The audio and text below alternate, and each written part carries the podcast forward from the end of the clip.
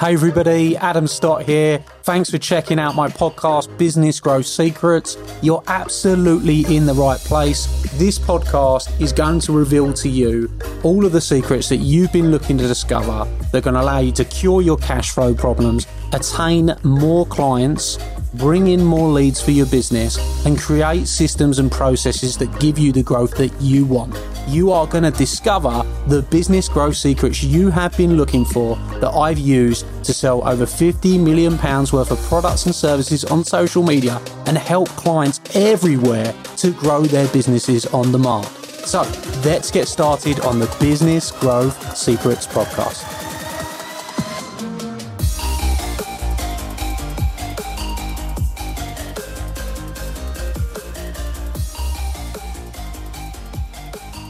Hello, everybody, and welcome to tonight's podcast within for Business Growth Secrets. I'm here tonight with uh, an MBE Wilfred Emmanuel Jones, who's done had some great accomplishments over his career, and we're going to have a brilliant interview. I'm going to bring him in in just a moment. Uh, before I do that, make sure that you share this video as it comes up, or put comment in and say hello. It'd be good to hear from everyone. I think you're going to get the opportunity to hear from somebody tonight that really understands branding at a high level, has had some massive exposure in the media, and also got himself an MBE. So it's going to be a brilliant, really credible guest. So hopefully you're all excited. So without further ado, let's welcome in Wilfred. How you doing, buddy? You good? How are you? Well, you make me feel a lot better. Well, I'm looking forward to a really good chat. You're a yeah, big I'm looking forward to it as well. Big, big character. So, um, obviously, I've given you a little intro there, and uh, you know, I've read lots about some of the things that you've done, and you know, it's uh, really impressive. And of course, that you pioneered equality. You've, you've, got yourself an MBE, you've done some amazing things. And from from me, from a business perspective, the reason that I do these podcasts, and the reason that I bring guests on is for me, when you learn from somebody else that's been on a journey, that's been on a path, and you can see some of the things that they've been successful in, and you share that with other people that are on their journey, it can make a big, big, big difference to them. I'm sure uh, those that are watching would agree tonight. So, what I've seen from looking on the outside is that you seem to have a real handle on your branding, you know, and I think that uh, tonight's discussion, I wanted to ask you questions about that. But before I jump into that, and deliver some real content gems to those of you watching. If you want some content gems, pop it in the comments and tell us. Um, and you know, especially if uh, around branding. And I'd like to just maybe hear from yourself. Tell us a little bit about your journey, Wilfred, and a little bit about your background, and tell us how you got to where you are today. And we'll go from there, I suppose, tonight. Well, thank you very much, Adam. And I must say, what you're doing is a wonderful thing for anybody who is starting up in this business. What you need is encouragement, you need inspiration, and these sort of conversations really help people on their journey. And my story really begins right back to I'm one of the Windrush generations, in fact. I came over to this country in the 1950s. You all know the history that people like my parents came over here and in my case, they settled in Birmingham, and we were brought up in a place called Small Heath in Birmingham. Now, I don't know if you've got any listeners from Small Heath in Birmingham, but as far as I'm concerned, it's a shithole, and I have no memories at all well, about The first person that jumps on tonight is from Birmingham. It's a Birmingham. Well, I'm sorry, but you know, I still, I still carry the scars of sort of living in Birmingham. where you're from tonight. Tell us where you're from. And the one thing you learn is that you're from Birmingham, you get rid of that bloody Brummy accent as fast as possible because otherwise people tend to sort of stereotype you. So for anybody from Birmingham, apologies if I'm going to offend you, but you know, I have absolutely no fond memories at all and, and about the place. And this chap or lady is from Birmingham, they'll know what I mean when I talk about Small Heath. It's a shithole. and um, I'm from a family of 11, and 11 of us actually lived in one of those classic two down terrace houses and we were very, very poor. I can remember that my mother had to try and feed 11 of us with one chicken. And it's not like the chickens you now get at the supermarkets. These were sort of the old hens that you had to sort of boil for days to try and get it tenderized. And even to this day, I have a real fetish for chicken bones because I was so hungry chewing away at getting every bit of nutrition from this bloody bone. Now, because we were so poor, my father had an allotment and it was my job as the oldest boy to look after this allotment. And this allotment really became my oasis from the shithole of where I was actually um, living. And this is a really critical, important part of my story. I can remember that at 11 years old, I made myself a promise that one day I would own my own farm. I didn't know how I was going to do it, but it was a dream that I lodged into the back of my mind, and everything, everything that I subsequently did was to try and buy a farm. Now, the reason why that part of my story is important is this. One of the bloody difficult things about being English is that they love to understate everything. The idea that you have a big grand dream, it's you tend to sort of be ridiculed or tend to be poo-pooed. The English like to hold things down, like to be reserved. And the Americans tend to be the people who sort of have this idea that you could actually be the president, that you could be something better than the circumstances in which you were born into. And I fundamentally believe this, and anybody that's listening to this podcast needs to remember this, is that you have to have the courage to dream. If you do not have the courage to dream, how you are going to be able to um, a- achieve it. Because that dream, that focus I had, then actually then allowed me to achieve um, buying my farm some 30 years later. Now, I do not know how long you've got for me to witter on about my story. sort of, I will give you some few headlines because having had that dream, I then went to the local, they were called secondary moderns then. I, I went to local secondary modern school in, in, in Birmingham. And this school was as much as a shithole as a place that I was brought up in. The teachers hated being there. The kids hated being there. They didn't really police. They didn't really educate us. They policed us really. They didn't really expect there'd be much that would happen to us. And and in truth, a lot of the kids that I went to school with ended up in prison. You know, ended up on society's dustbin heap. And the other thing that made schooling very difficult and challenging for me is that I'm dyslexic. Now, dyslexia is only something that people are now starting to acknowledge. and I tell you what's really interesting is that everybody's now going around saying they're dyslexic because it's now seen as a sort of badge, a token that actually you have to have. Said it. I think everyone wants to be it, don't they? Everybody wants it because it's sort of it's now seen as a sort of a gift. But back in the day, being dyslexic, you were seen as thick as shit. And, you know, the fact that you couldn't actually keep up with the rest of your, your, your, your classmates, you were sort of condemned. So I left school at 16. I could hardly uh, read and write. And there wasn't really many options available to me. So the only thing I had to do in terms of getting away from home is that I joined the army. Now, if there's one thing you do not do, if you've got an ounce of entrepreneurial spirit about you, army and entrepreneurialism does not mix because the whole thing about being in the military is that you do as you're told, you follow orders. the whole thing. The whole thing about being entrepreneurial is that you challenge conventions. You're always asking why. Anyhow, they spent about a year trying to lick me into shape and then they kicked me out of the army. So I always say to people, the only qualification I have in life is that I, a dishonorable discharge that I got from the army. So I'm 18 I'm kicked out of the army. And then actually, well, what the hell are you going to do? And what's really interesting is that, believe it or not, in those days, if you were a failure at everything, the only thing that was available to you was catering.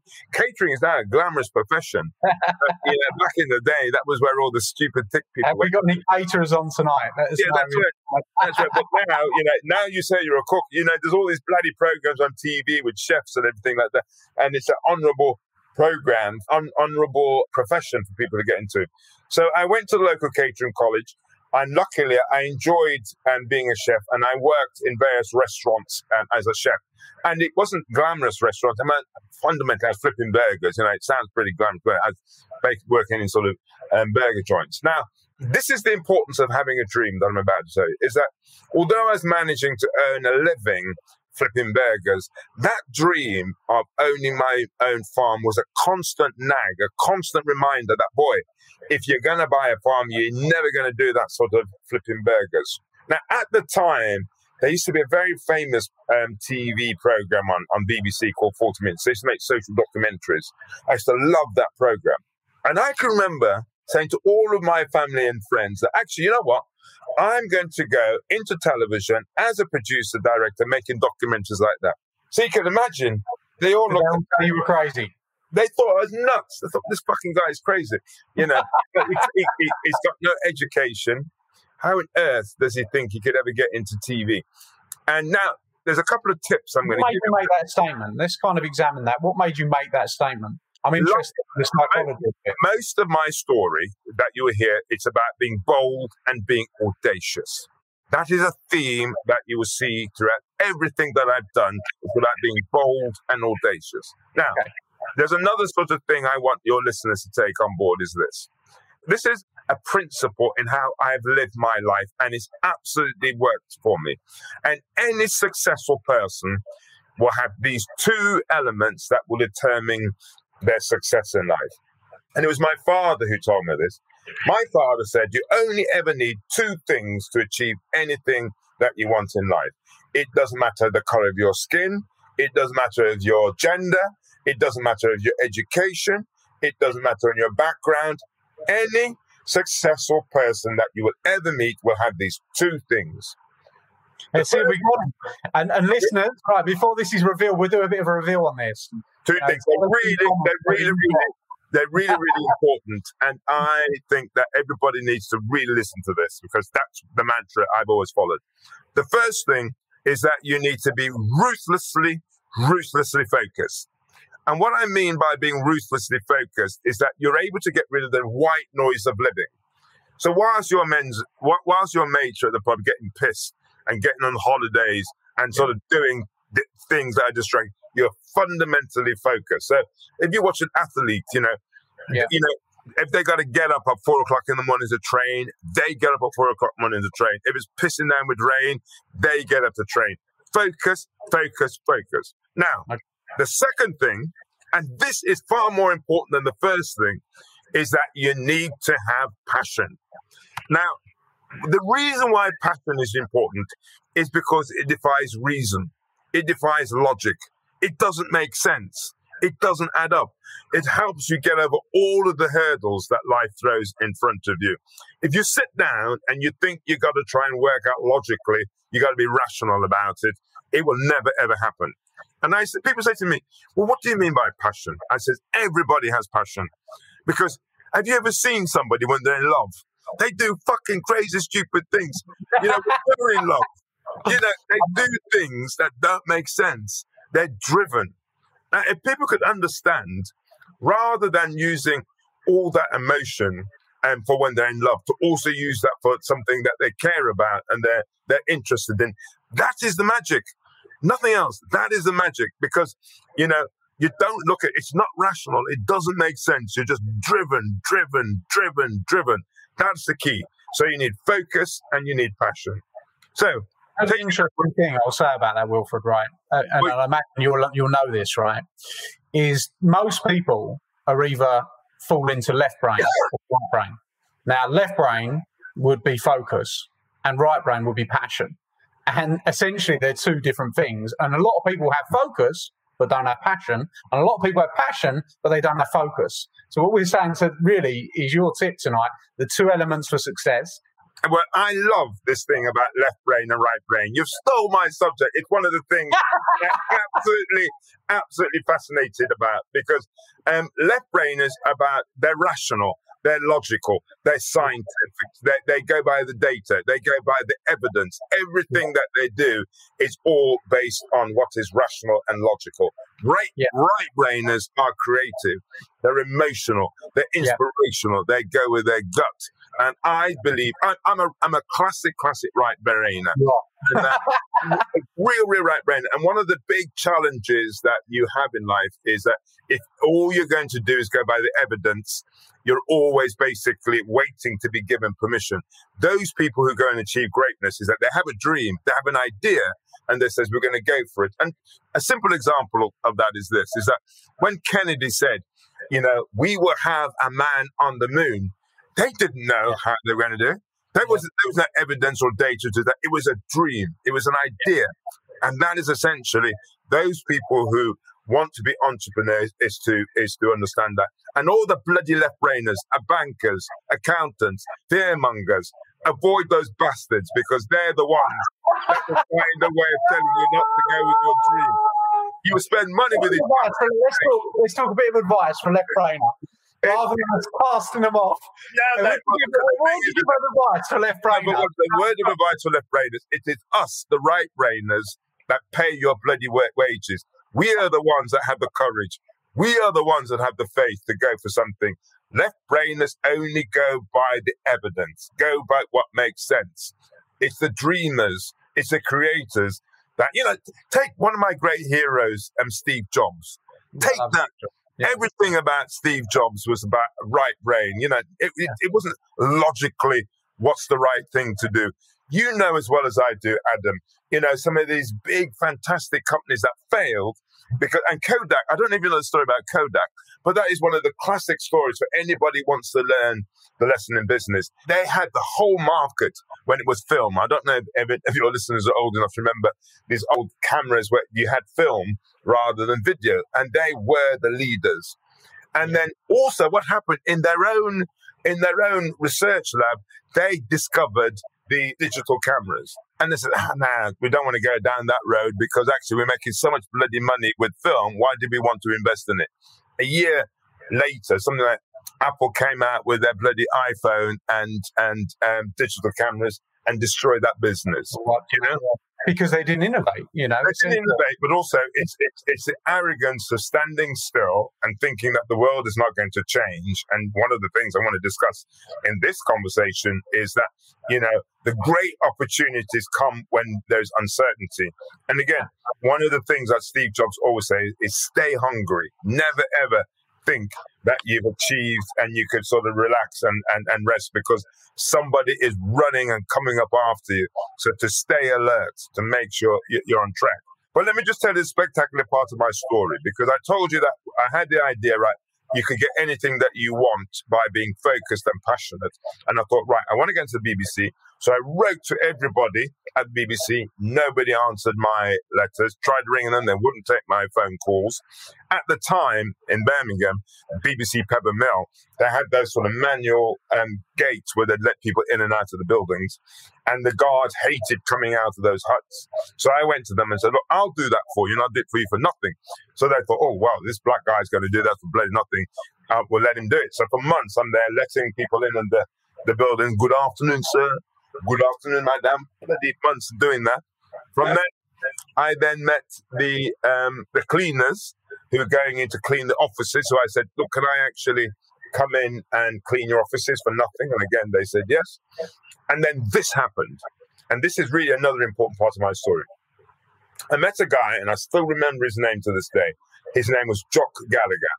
And, um, you know, I said, I really want to get into television and all this sort of stuff. And he said, come up to my office. And he spoke to me for about an hour. And he says, Look, you are not the type of person that we employ in, in television because you don't have the education, uh, but you, and, and you got a bit of an attitude problem. And he said, uh, You know, I'll give you um, a three month contract as a runner and to see what happens. He said, You know, it's probably going to be the worst mistake that he's made in his life, but he'd do that. Now, that man having the courage to give me that break then started up a long career in television. And so, one of the things I say to people is find your guardian angel. Find your guardian angel because every single thing that I've achieved in my life, somebody has gone out of their way to give me a break. But you have to put yourself in a position, don't you? A lot of people don't put themselves in the position. Now, as we, we break down the story and yeah. we look at it, most people don't have the balls to go and work within that environment and say, I'm going to do it for free. Most people won't do that, right? And most people aren't ask. The, the thing is, what what pisses me off is that, you know, they have an idea and they hold it close to themselves. They don't go and ask. I believe in the generosity of the human spirit. If you ask people, they will go out of their way to try and help you. This is why I want to do things like this and why I want to bring inspirational and people that are, you know, you're you are focused, you are ruthlessly focused. There's no doubt.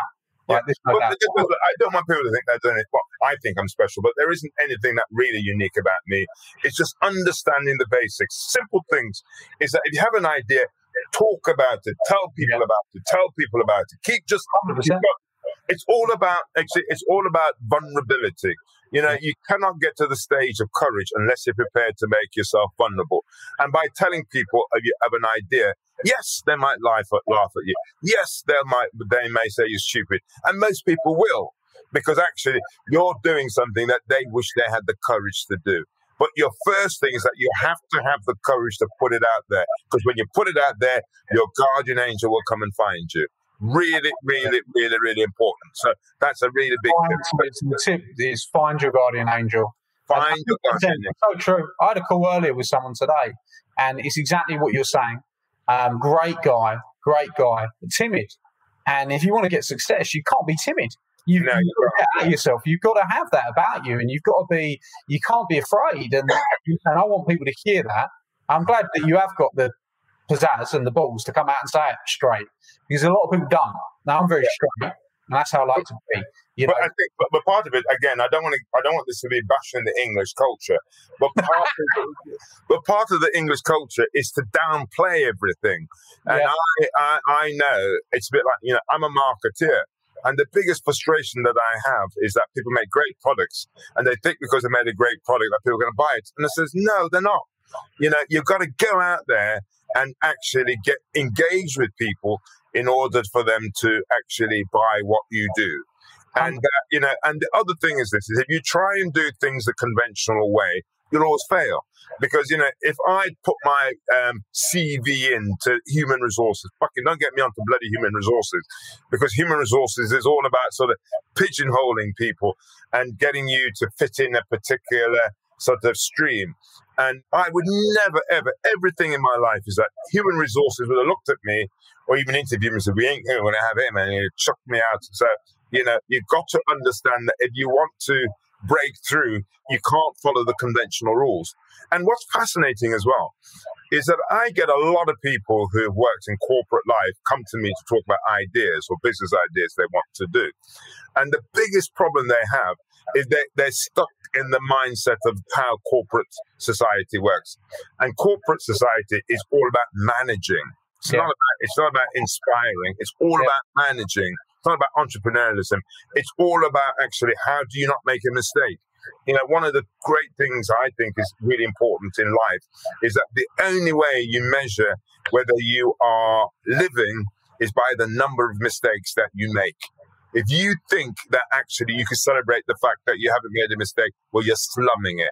You're not living life to a full. You're not pushing the limits. You're oh, not pushing the limits. It's, it's, yeah. it's failure that says, actually, I'm alive, I'm moving it. So I want to have, you know, a, a celebration of failure every week that everybody should be doing that. This is where I fucked up and I've learned from it. So it's not bloody, it's no fucking yeah. up and they're not learning from it, but you're learning from it because it's actually making you better and better and better.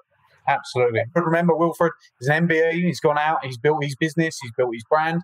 I love the comment that he just made that some of you might have missed that he's a marketeer. I always say if you want to grow a business, you need to be a CEO marketer. You need to lead the marketing from the front. You need to be that person that drives it. It seems that we're in synergy with that thought 100%. Um, and we're definitely going to dive into that. We're going to talk tonight to Wilfred about branding as well and understanding how he's built his brand. Um, so where, where we're at is we've gone out, we've we've gone and we've worked within this TV studio. We've gone there and worked for free, Wilfred, and we've just plowed our way through. We've asked the question. We've found our guardian agent, Angel. What happens next in this story? So basically, and from that, I then, well, my claim to fame is that back in the day, I don't know how old your audience is, they're probably far too young, but. Um, all different ages, all different all ages. ages. But I used to work on a program called the, the, the Food and Drink Program, and in its time, it was a real big program. And my claim to fame is that I gave people like Gordon Ramsay his first break in television. Oh, really? James Parton, yeah. I was on James Parton's program um, a few weeks ago, in fact, and we spent all of the time chatting and reminiscing about what I was like as a director because I was a bastard, I tell you. my boss at the time, it was my job to break these guys in because, you know, these chefs, have you ever been to a kitchen? They don't take any shit from anybody. That it's a bit, they're hard men. Yeah. And so these Oxbridge producers were always quite intimidated by them.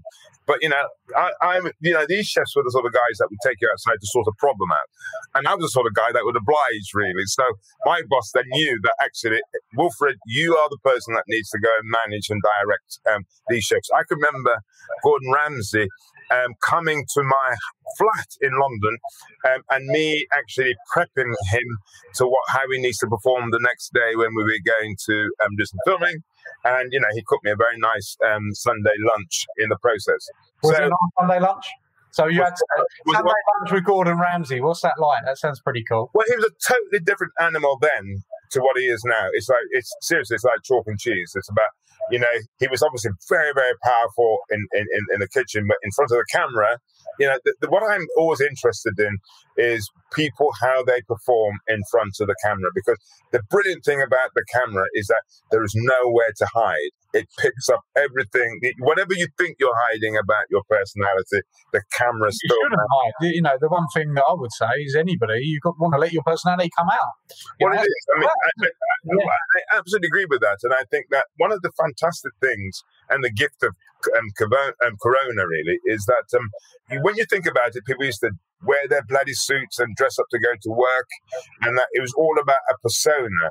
Yeah. And what I think we, are now going to be doing is living in a time where people can be themselves. That it's not about yeah. persona. I love it, for example, when I'm doing Zoom meetings and somebody's got their little kid on their lap, or the cat or the dog is walking around. That to me just feels more real than somebody sitting there in a business suit, or like the bloody meeting I had before you had, where it's all persona, persona. Pissed me off, you know. Giving up all my time to these boring people talking rubbish. I ain't going to do that again, anyhow. I don't want to go back to that sort of place. But what, what, what I like is that um, you know you're you're dealing with the um, the authentic side of people's personalities rather than the persona they think they need to give in order to sort of um, survive. Yeah, it's so true. And it's something actually that I personally wouldn't have pointed out. So I think it's a very good insight, you know, but it is true. And you do get to see people in their homes, you get to see how they really act and see how they relax and, and everything, which is awesome. It's far more human. And the other yeah. thing I would advise people, don't put those blurry goddamn background things on because that is also a bit of a persona. Slip, let people see. Top tip. Top eh? tip. Top tip, no filters, yeah? No, no bloody filters. It pisses me off, actually. The moment they put a filter, oh my God. First of all, they have to wear a suit or, you know, buy a expensive thing in, in order to hide their persona. Now they've got these bloody filters that sort of doing the job for them. Get rid of filters. I want to see you how you are. Um, anyhow, I, I travel the world making films about uh, food and drink. I went to nearly every country you could think of, and it's fantastic. And again, this is what's an important part of my story because you think that the guy from Society's Dustbin Heap ends up at the BBC, the thing to do is shut the fuck up. You know, thank your, you know, thank your lucky stars. Be really grateful that you managed to get into a place which is secure. You know, keep your head down and don't make a fuss. Now, another um, tip I would give to any of your listeners is this: the moment, the moment you think that you are comfortable and that you're safe and you're secure, that is your greatest moment of danger. And if you don't believe that, COVID has taught us that that big lesson that the only thing in life that is certain is that life is uncertain. And so, therefore, don't live your life thinking that you, it's all mapped out for you. I think and the one of the things I'd say, Wilfred, is that having been through, and I've had businesses since I was 25. My first business, I built a 40 million pound a year business, and plain sailing all the way. And then industry, market change. All of a sudden, you're not plain sailing. And if you've never had those changes, I think a lot of people, especially business owners, have mm. never been through a market change or an industry change. And when it happened, it shocked them. And they found it really, really difficult to deal with. I think people are getting a bit more used to it now. But I think that challenge will be the making of a lot of people, you know, because it really does test you. And, it, and actually, that's where you find the innovation when yeah. you're on the stage, really, isn't it? You know, yeah. that's a massive thing. Yeah. But you see, what I think is that to, to a certain extent, even though I had a shitty childhood. In a sense, it prepared me for things like this because it means that I'm flexible. I could adapt to change. And I think for me, it, that's why it's really, really difficult for people once they get to that position of comfort yeah. that um, they don't understand this world. It's not for long. I mean, if you look at these big giants um, around the moment, like Apple, Google, and all these, you know, these guys are the powerhouses now, but doesn't mean they're going to be the powerhouses in another few years' time. Some, like the supermarkets, which is an area that I deal with, you know, I will guarantee you, I'm in my 60s now, but in my lifetime, supermarkets as we know it will not exist because it does not make sense. If you just think about it, the idea you get in your car, you drive to the supermarket, you go around to take things off the shelf, you put it in the basket, you take it out of the basket to put it in the, the cashier, you take it and put it in your bag, you drive it. It doesn't make sense. It's too much. So that will be stripped out. And so if I was a supermarket boss, I'd be thinking, what the hell should I be doing? Because this business will not exist because it, you know, it just it doesn't have to exist. So I'm always, and that's why for me, actually, believe it or not, COVID is a really rich time because it's thrown chaos and it's it's bringing about change, and that's where the opportunity is. Because as people are desperate to try, you know, get back to what they call normal, they should ban that bloody word normal. It's never, ever, ever, ever going to go back to where it was, which is a good thing. The key thing is to try and figure out what is going to be the new thing. It's, I mean, any great business is catching the zeitgeist. You know, what is the mood? What is the sense? Where are people feeling? That is what I think people should be focusing on. And I think that we're going to be going into the, into a time where people want to connect more with people, where we want to you know, yeah. rather than have these big hierarchies and these big corporate entities, is that people want to deal with a smaller player. So it's a really great time for starting your own business, you know. And people have learned that all these big um, corporates that they, they, they, relied on, you know, the moment that bloody um, COVID hit, they were made redundant, they were made furloughed, they were sacrificed, and it doesn't make any difference how many years you work for there when it came yeah. to a bloody number. And I hope that people take that and they remember, actually, I must do what is personally important to me. Well, an entrepreneur is in control of their own future, isn't it? I think exactly. The, yeah. I mean, exactly. And I just think that, you know, I would encourage anybody that is where they need to sort of focus on. They've got to focus on what is there that is personally important to me. Because a lot of the things they talk about now, like, you know, what is it, sort of well being and all this shite about, you know, about getting well-being. I don't believe in all that nonsense. Because you, only, you only need well-being if you're doing a job and you're doing a job that you don't like. Oh, I, okay, yeah. Love, if you're doing I something, mean well-being in general, but you mean like if you, you, you know, I do understand what you mean. Yeah, okay. yeah. But if, you, if you're doing something you love, yeah, you don't need to have time out for your well-being because you're constantly happy. You're constantly loving. You don't. Um, you, you don't watch a clock. You don't have because you're doing it because you love. You only need these things like well-being when you're doing a job because actually you're doing a job so it gives you time to enjoy yourself. That needs to be turned on its head.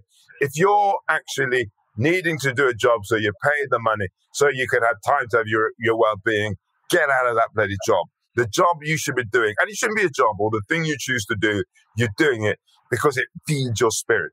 And if something feeds your spirit, you know, that is the that is a great. Well, I mean, for a moment, then, for a lot of people, because a lot of people are not in that situation, right?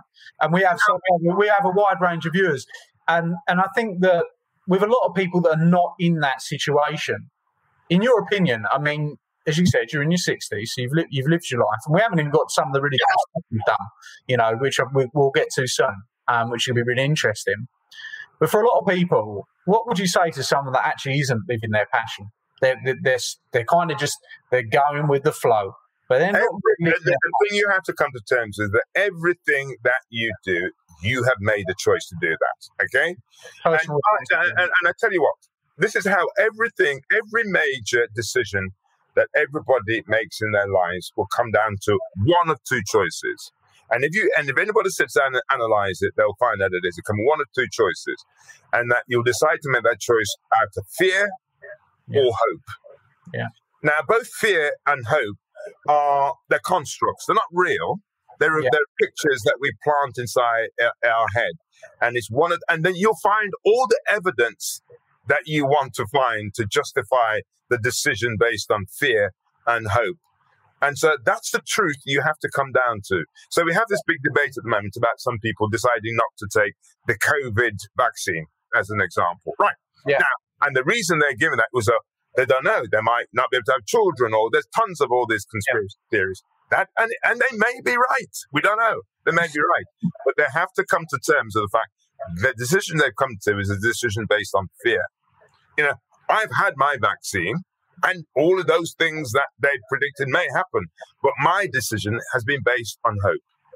So everybody needs to figure out that the decision made, yeah. it was a decision made in fear or in hope. And everything always comes to that because what happens is that that's the thing you have to, and that comes about when you have a situation of uncertainty. Because you know, it's easy to make a, de- a decision when you have the evidence, when it's all there in front of you. But with uncertainty, you've got a choice between hope and yeah. fear. I think one of the principles I've always lived off is that I always believe, no matter what, and this is a deep seated belief, that I always believe that the future is better than the past. Exactly. So no matter what happens, I look forward. You know, I live in the present and I'm very present and I love what I do and yeah. I love what I do day to day. I have the belief that my future is going to be better than my past. Exactly. a lot of people don't have that. They focus on, oh, well, they were the good old days. Well, no, no, no. You create the good old days today.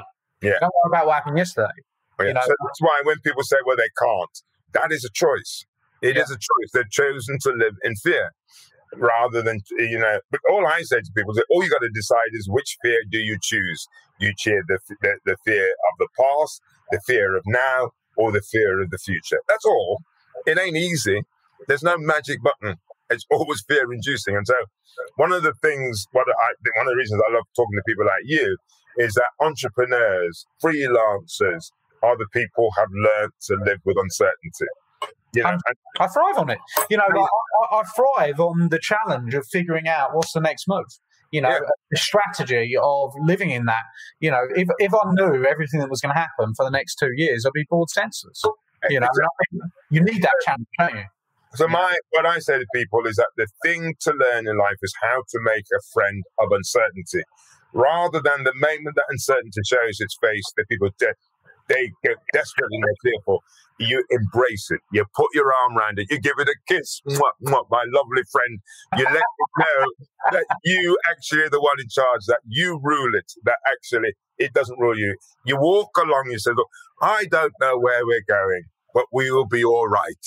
That's all you've got to say to yourself. We don't know where we're going, but we'll be all right. We will deal with the things as they come along. But what most people do, they, they, in their heads, they're working out all these bloody problems that they created in their head. Well, what about this? Well, what about that? And what about they say that? You know, okay. That's an important question. This is an important question, right? A lot of this may have come naturally to you, right? A lot of it may have come naturally, but naturally. And there's things that have come natural to me. There's things that I've had to work on in order to cultivate them because I understand that that's how, how you change is how you succeed, right? What are the things that you would say, which is a, a better question, that doesn't come naturally that you've had to cultivate? Whether it's overcoming fear, overcoming rejection, changing the way you think towards hope rather than fear. What are the things that you've actually found challenging? Like you know that you should do this, but you found it a challenge to do it. What has that been? Well, everything that I am now is what I call a construct. And I knew that in order to um, to achieve the things that I needed to to achieve in life, I had to change. I was saying earlier on that you know, um, being brought up in Birmingham, I knew that if I didn't do something about my accent going around like a Brummie, that would sort of be that would get in, in, in the way. So I deliberately, deliberately changed my accent every time. If I wanted to get from A to B, and I figured out this is what you needed to do to do that, I would change. It ain't going to come towards you. You have to be able to adjust and sort of change. And so you've got to make that sort of commitment that you would you need to change and adapt in order to get to where you want to get to. Yeah. And then also the choice you've got to make in life is this. It's that you have to decide whether you want to be a beer or a belonger. Most people uh, want to belong. And at the moment you belong, you have to operate by the, the rules of, of that group, of that community. And if you uh, if you don't, you'll be ostracized. Now, to be, you have to decide to go out on your own. And the simple example I tend to give people is this: is that let's say someone's gay, and they know that their parents really object, that their parents uh, are, are, will have an issue with that. that person will have a choice. They either hide their sexuality um, and not tell their parents in order to belong, hmm. or they take the risk of telling their parents knowing that they'd be rejected and they go on their, their way. Now, part of being an entrepreneur is, is that you've got to take that leap as well. Whereas, could you imagine saying to all your friends and your family, you know what, I'm going to give up my job and I'm going to start this business? Most people who live in fear, by the way, are going to try and stop you from doing that, drag you back, or try and find 101 reasons why you shouldn't do it, why you want to stay, be like them. And you would have to make that decision of whether you want to belong or to be and therefore you take that you have to take a leap of faith it's a really interesting concept Hey everybody, Adam here, and I hope you loved today's episode. Hope you thought it was fabulous. And if you did, I'd like to ask you a small favour. Could you jump over and go and give the podcast a review? Of course, I'll be super grateful if that is a five star review. We're putting our all into this podcast for you, delivering you the content, giving you the secrets. And if you've enjoyed it, please go and give us a review and talk about what your favourite episode is, perhaps. Every single month, I select someone from that review list to come to one of my exclusive Academy days and have lunch with me on the day, meeting hundreds of my clients. So if you want that to be you, then you're going to be in with a shout if you go and give us a review on iTunes. Please, of course, do remember to subscribe so you can get all the up to date episodes. Peace and love, and I'll see you very, very soon. Thank you.